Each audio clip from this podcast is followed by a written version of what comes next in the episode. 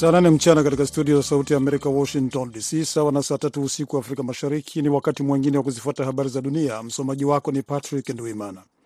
Serikali ya Afrika Kusini imesema leo Ijumaa kwamba wachimba migodi 31 wanaoaminika kufanya kazi kinyume cha sheria walifariki mwezi uliopita kwenye mgodi usiotumiwa tena. Vifo hivyo vimeripotiwa kutokea kwenye bomba la kuingizia hewa kwenye mgodi wa dhahabu usiotumika tena karibu na mji wa Welcome, takriban kilomita 260 kutoka Johannesburg, kwa mujibu wa ripoti kutoka kwa idara ya kitaifa ya madini na nishati DMRE. Wachimba migodi ambao walikuwa Afrika Kusini kinyume cha sheria inaarifiwa kuwa ni kutoka taifa ndogo la Lesotho ambalo ni jirani na Afrika Kusini. Msemaji wa DMRE Ernest Malibana ameliambia shirika la habari la AFP kwamba wachimba migodi wengine wanaoshukiwa kuwa haramu wamefukua takriban miili mitatu, ikiaminika kwamba miili mingine 28 bado imefunikwa kwenye mgodi huo. Tukio hilo lilitokea Mei 18 ingawa sababu yake kamili haijajulikana. Molibana ameongeza kusema kwamba timu za uokozi bado hazijatumwa kwenye eneo la tukio kutokana na sababu za kiusalama. Matumaini na furaha imetanda kote nchini Zambia leo Ijumaa baada ya wakopeshaji wa kigeni kukubali kurekebisha makubaliano ya ulipaji wa deni la nchi hiyo, ukiwa ushindi kwa Rais Hakainde Hichilema ambaye alichaguliwa kwa ahadi ya kuimarisha uchumi uliodorora. Zambia ambaye deni lake la jumla ni sawa na dola bilioni 32.8 ilishindwa kulipa deni lake la nje la dola bilioni 18.6 mwaka 2020 wakati wa janga la COVID-19. Makubaliano ya kurekebisha malipo ya deni la Zambia yalifikiwa jana Alhamisi baada ya mkutano wa siku mbili kuhusu kuunda mfumo mpya wa kifedha duniani uliofanyika mjini Paris na kusimamiwa na rais wa Ufaransa Emmanuel Macron. Makubaliano hayo ambayo yamepatikana baada ya mazungumzo magumu kwa zaidi ya miaka miwili yanafungua pia njia ya kuendelea na mpango wa msaada wa miaka mitatu wa dola bilioni 1.3 uliofikiwa mwaka wa 2022 kati ya Zambia na shirika la kimataifa la fedha IMF. Katika taarifa, Rais Hichilema amesema makubaliano hayo ni hatua muhimu katika safari yetu ya kufufua uchumi na ukuaji wa uchumi wa taifa. Unaendelea kusikiliza habari za dunia moja kwa moja kutoka studio za Sauti ya Amerika, Washington DC. Umoja wa Mataifa mapema leo umeelezea wasiwasi wake kuwa misako inayoendelea nchini Tunisia huenda sasa inalenga waandishi wa habari, wakati ukiomba utawala wa Tunisia kubadili mwenendo wake. Mkuu wa haki za binadamu wa Umoja Mataifa Volker Turk amesema kwamba sheria dhaifu zinatumika kuharamisha kazi za wanahabari wa kujitegemea katika kuzuia ukosoaji dhidi ya serikali. Kupitia taarifa, Turk ameongeza kusema kwamba inahuzunisha kuona taifa hilo lililokuwa na matumaini makubwa likipiga hatua za nyuma na kupo, likipiga hatua za nyuma na kupoteza maendeleo yaliyopatikana kwenye haki za binadamu katika muongo mmoja uliopita. Msemaji mmoja nchini humo amesema kwamba Tunisia imekubali ombi la Turk kutembelea taifa hilo la Afrika Kaskazini, ingawa tarehe kamili haijatolewa. Mahakama ya juu ya Marekani Ijumaa imeipa ushindi serikali ya rais Joe Biden kwa kuiruhusu kuendelea kutekeleza vipaumbele vyake katika sera ya kuwafukuza wahamiaji wasiokuwa na vibali vya kuishi Marekani kihalali. Majaji wanane kati ya tisa wa mahakama hiyo walitupilia mbali kwa sababu za utaratibu malalamiko yaliyowasilishwa na majimbo ya Texas na Louisiana yanayotawaliwa na Warepublican. Uamuzi huo wa mahakama ya juu unaruhusu kuendelea utekelezaji wa agizo lililoidhinishwa mwezi Septemba mwaka 2021 na waziri wa usalama wa taifa Alejandro Mayorkas, ambaye aliwaomba polisi wa idara ya uhamiaji kuongeza juhudi zao kwa kuwalenga wahamiaji ambao ni tishio la ugaidi au uhalifu kwa Marekani na wale waliowasili nchini baada ya tarehe mosi Novemba mwaka wa 2020. Zaidi ya wahamiaji haramu milioni 11 wanaishi Marekani na hatuna uwezo wa kutosha kuwakamata na kuanza kumfukuza kila mmoja wao. Mwisho wa habari za dunia, lakini hapa studio mtakuwa naye Kenneth Bwire katika jukwaa la waandishi wa habari. Patrick Ndwimana na wageni nikiwatakia usiku mwema.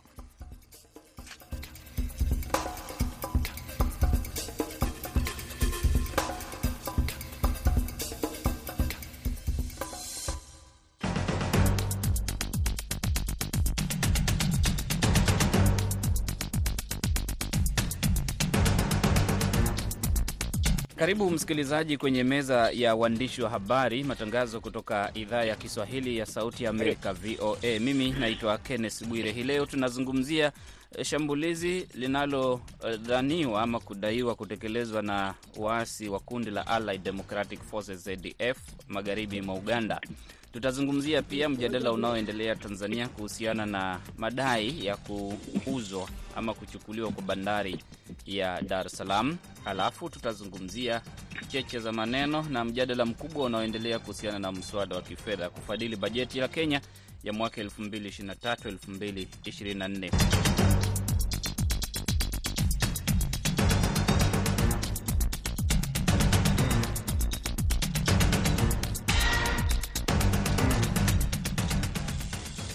Kwenye laini ya simu kutoka Nairobi, Kenya, ninaye Jeff Mogire, mwandishi wa runinga ya KTN. Kutoka Tanzania tunaye Elias Msulia, mwandishi wa Mwananchi Publications Tanzania, na kutoka Kampala, Uganda, ananiarifu kwa sasa hivi yupo katika mji wa Fort Portal, magharibi mwa Uganda, Julius Kitone, mwandishi wa runinga ya NBS. Wangwana, karibu. Asante sana. Asante bwana Kenneth. Tuanze na wewe Julius. Uh, wiki hii uh, limetokea shambulizi ambalo limeshitusha wengi huko magharibi mwa Uganda katika wilaya ya Kasese ambalo limedhaiwa kwamba limetekelezwa na wanamgambo ama kundi la waasi la ADF, Allied Democratic Forces.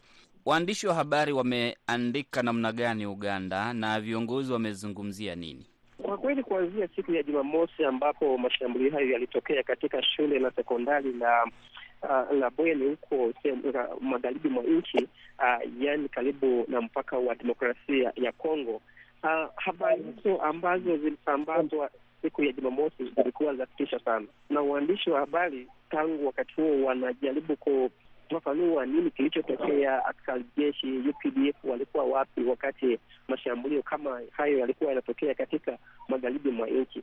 Lakini uh, kabla ya tukio hilo tuliona mabingwa wa serikali. Kulikuwa na waziri mkuu uh, wa elimu uh, nani John Muyingo alienda huku kuona jinsi uh, nini kilichotokea, na tuliona kwamba serikali iliahidi milioni tano kwa kila familia ambayo ilipoteza mtoto wao katika shambulio hilo, na kuanzia hapo viongozi fulani wanakaa hapa na pale ambao wako katika uh, uh, sekta ya ulinzi wanajaribu ku, kuwatafuta ADF mahali kila mahali walipo ambao wamejificha, na kwa tokea siku hiyo tunaona kwamba uh, wanaendelea kuwatafuta katika sehemu hapa ndani na, na katika sehemu ya Kongo.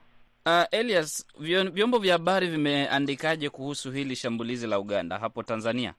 Vyombo vya habari ufunzi viliandika kwa hapa Tanzania, tulipokea hiyo taarifa kwa mshtuko mkubwa na ilikuwa nakumbuka, ilikuwa Jumamosi wakati hiyo taarifa e, ilipotokea mchana, na e, iliandikwa kwa, kwa kwa upana. Of course haikuwa lead story, lakini ilikuwa ni miongoni mwa stori kubwa za mbele za magazeti mengi, na bahati nzuri tunafanya kazi na gazeti la The Monitor, kwa hiyo tulipata hiyo taarifa kwa haraka na tulirusha kwenye kwenye social media na gazeti na gazeti pia aliandika kwa kiasi kikubwa. Kwanza tuliripoti hivi karibuni kuhusu malalamiko ya Kongo kwa jeshi la Afrika Mashariki eh, kwamba halikufanya vizuri kule mashariki ya Kongo. Kwa maana hiyo, wakawa wanaomba jeshi la SADC liingilie kati ili kudhibiti wale waasi kule. Kwa hiyo bado tunaona eh, kuna kulegalega kwa kwa usalama especially huku magharibi ya, ya Uganda na mashariki ya Kongo, na bado tunaona yale yale yaliyokuwa wanalalamikia eh, rais wa Kongo Felix Tshisekedi eh, inawezekana yakawa ni sahihi, kwa bado kuna kulegalega kwa usalama huku eh, mashariki ya Kongo na magharibi ya Uganda. Kwa hiyo eh, nchi wanachama wa Afrika Mashariki sasa wanapaswa wa, wa wajizatiti zaidi ili kuongeza ulinzi hasa kwa haya makundi ambayo makundi ya waasi ambayo yanaendelea kujificha misituni hasa mashariki ya Kongo na e, makundi hayo yanaweza pia yasiishie kuiathiri Kongo, yanaweza pia yakaathiri nchi kama Uganda kama hivyo imeathiriwa na kaathiri pia e, nchi za Afrika Mashariki yasipodhibitiwa. Kwa hiyo mi nachoona bado ni kuna kulegalega kwa usalama kwa maeneo ya mashariki ya Kongo na magharibi ya Uganda. Jeff, kwa jicho la mwandishi, nadhani kuna uzembe wa kuangazia matukio haya, ndiyo uh, kwamba taifa jirani la Uganda linaposhambuliwa na tayari Kenya imetuma wanajeshi wake eh, Jamhuri ya uh, Demokrasia ya Kongo DRC, ni kwamba Kenya inaangazia suala hili kwa uzito zaidi kama taifa, kwa sababu usalama wao unanga, unategemea vile wa, vile vile kwamba wamehusika katika utulivu unaonekana DRC na ambao kidogo si kila mtu anafurahia kuona utulivu huo, ikilinganishwa kwamba kuna watu ambao wanafaidi wakati kuna vurugu na wakati utovu wa usalama unaonekana kuwa unakithiri katika mataifa haya. Kwa hivyo waandishi wa Kenya kivyangu wamejaribu kuandika, lakini si sana, kwa sababu mara nyingi kuna dhana hapa nchini Kenya kwamba mambo ya uh, usalama haswa yanapohusisha jeshi la taifa ni kwamba huwa kila mtu anajitenga sana, lakini kuandika, wameandika kwenye runinga. Tumeshuhudia kwamba taarifa hizi zimepeperushwa, ingawaje uh, bado katika kama wanahabari tunafaa kuwa tunasema kwamba kuna kule kupatia mweleke, kupeana mwelekeo. Kama mwanahabari unasema kwamba ndio nimeandika, lakini mwisho wa kwisha nitalaumu serikali ya Uganda, nitalaumu asasi za usalama za Uganda nitalaumu jeshi la Uganda, maanake wanasema kwamba siku tukio lilitokea hawakuwepo, lakini baada ya tukio watu zaidi ya arobaini walikuwa wameaga dunia na jeshi lilikuwa limemwagwa. Yaani watu wanajeshi waliingia na magari kubwa za jeshi ku, ku, kujaribu kuleta usalama, lakini hata hivyo ilikuwa ni e, wamechelewa.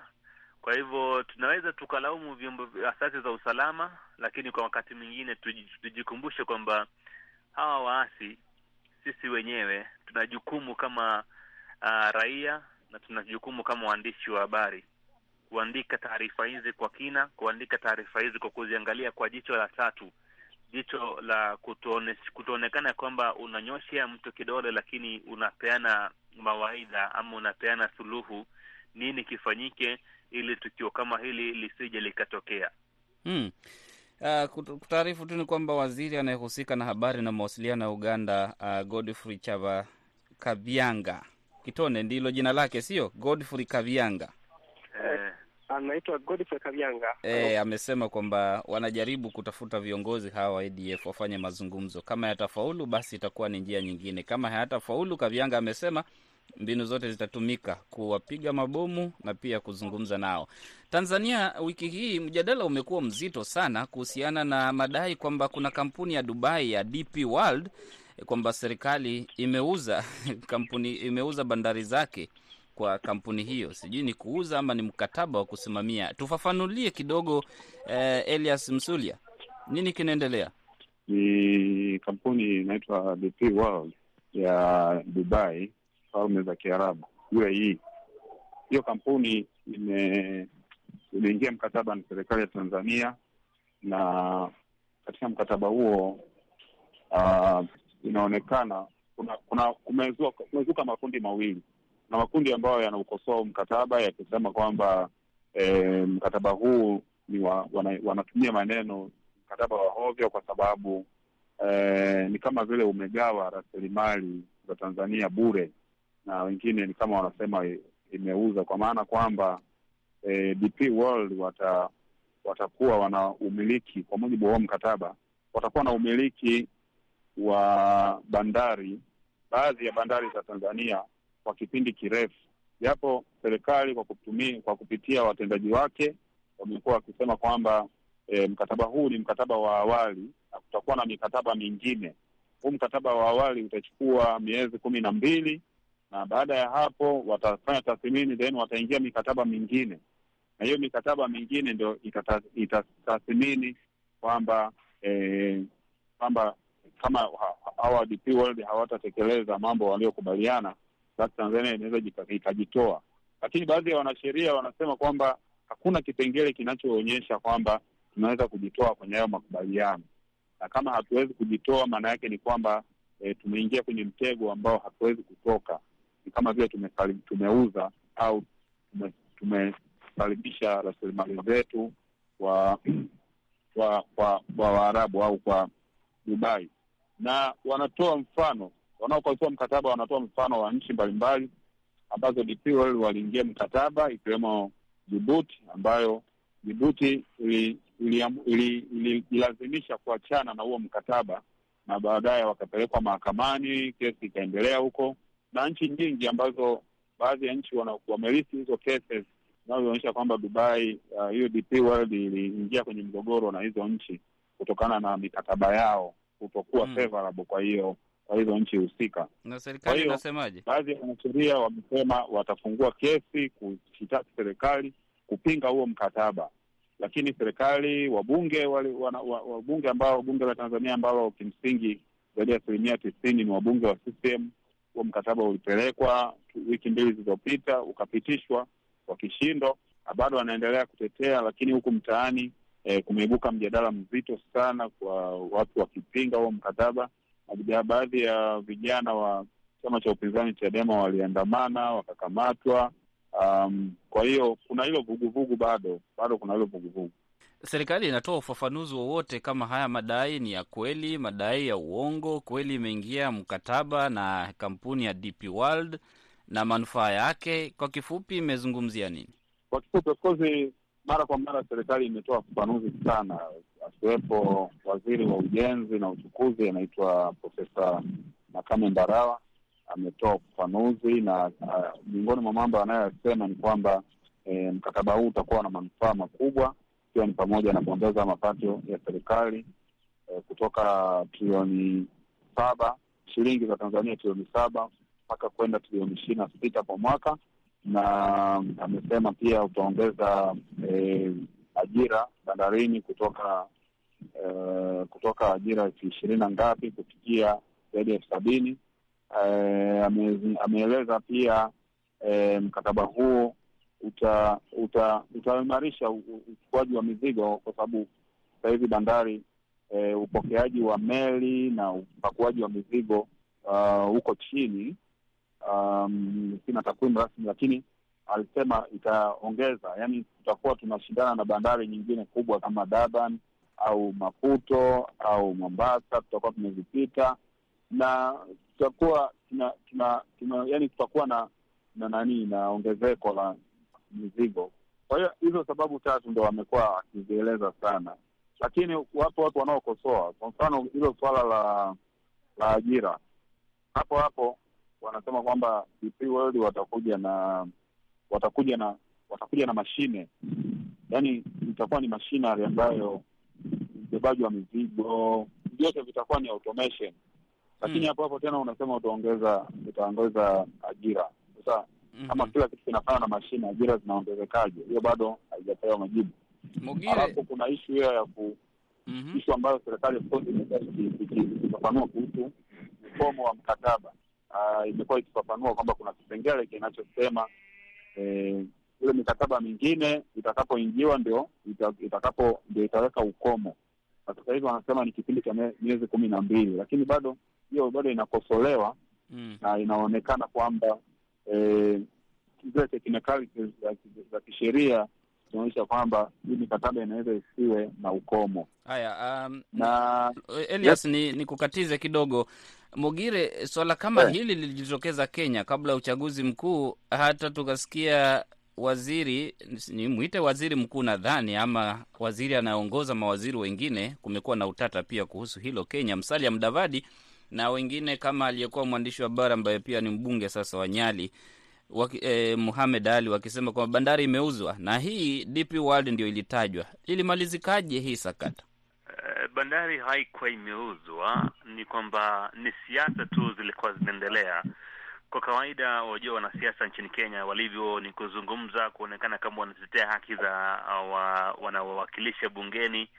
Ni kwamba rais aliyeondoka madarakani Uhuru Kenyatta, rais mstaafu kwa sasa, alikuwa amefungua ame- sehemu nyingine ya kuondosha yale makonteina ambayo maanake ilikuwa ni kazi ngumu sana, na wakati mwingine kontena zinakaa Mombasa kwa mwezi mmoja, miezi miwili mitatu, hazijawahi kaguliwa na kupelekwa wenyewe kupewa waendelee na biashara zao. Kwa hivyo wakafungua poti nyingine inaitwa dry port huko Naivasha, ambayo ilikuwa inasaidia sana ku, kusaidia shughuli hizi kukamilika kwa haraka. Ni suala ambalo kidogo mimi kivyangu, kwa mtazamo wangu, huwa nashangaa ni kwamba kwa nini sisi wa Afrika sisi wenyewe katika mataifa yetu hatuwezi, ni kitu gani kinafanya shughuli hii ikuwe ngumu sana? Shughuli hii ya shughuli ya shughuli ya ku, kusimamia bandari ku, ku, kuondoa mizigo na kuhakikisha kwamba utaratibu unafuatwa kwa haraka, mizigo ya watu isikwame kwenye poti.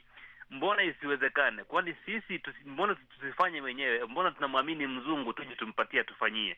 Kwani mbona sisi tusifanya? Why is it, mbona ni, ni vigumu kwamba sisi hatuwezi tukajifanyia? Lazima tumwamini mtu mwingine alete watu wache kutoka nje waje wakatufanyie kazi ambayo tunaweza tukayafanya. Na swali lingine nauliza, huko Ulaya kuna poti pia kuna siku ambayo amewaiona kwamba Waafrika wametolewa hapa wakaenda wakapatiwa kandarasi ya, ku, ya, ku, ya, ya kuendesha shughuli za poti huko Ulaya. Mbona sisi tufanye kwamba tunatoa watu nje wakuja wakatufanyie kazi? Kwa maana kwamba unapowaleta kwanza, kuna watu watapoteza kazi katika zile poti. Unapowaleta ni kwamba ndio uchumi wako, shughuli itakuwa ni haraka, lakini hii ni shughuli ambayo nyinyi wenyewe mngetumia akili, msema kwamba watu wetu wanaumia, tufanye hivi, tuhakikishe kama mizigo inaondoka, tuweke mfumo ambao utasaidia sana ku, ku, ku, kusajili mizigo inapofika na inapoondoka. huu mfumo unafuatilia huo mzigo umetoka wapi, umefika wapi, hadi mwenyewe anapopokea. Hiyo huo ndio mfumo ambao wale ambao tunawaita kutoka nje watakuja nao. Mbona mm. sisi tusiwe na mfumo huo kama Kenya sasa hivi? Tuseme uh, Wakenya wengi, vijana wengi wana ujuzi mwingi sana katika teknolojia, wanaweza wakafanya hiyo kazi. Mbona tusiwawezeshe vijana hawa wafanye hiyo kazi badala ya kuita watu kutoka nje? Pale Tanzania tumeona mgawanyiko mkubwa sana. Baadhi ya wabunge wanavuta upande huu, baadhi ya wengine wanakubali kwamba poti hiyo ipeanwe kwa DP World. Kwa nini? Kwa nini sisi wa Afrika tunajidhalilisha mbele ya umma? Tunajiona kwamba hatuwezi vitu ambavyo tunaweza tukafanya sisi wenyewe, vitu ambavyo tunaweza tukaacha siasa na tukasema kwamba hili tunalifanya, uwe niwe mpinzani, uwe niwe mtu wa serikali, tunafanya kwa faida ya mwananchi.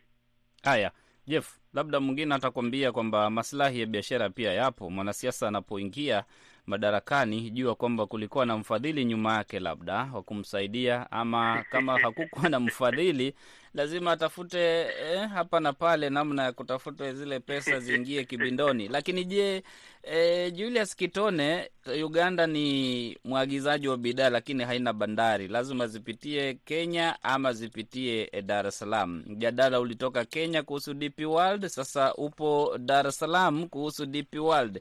Magazeti na vyombo vya habari vya Uganda vipo kimya, wanasubiri kuona litakalotokea ama yameandika chochote?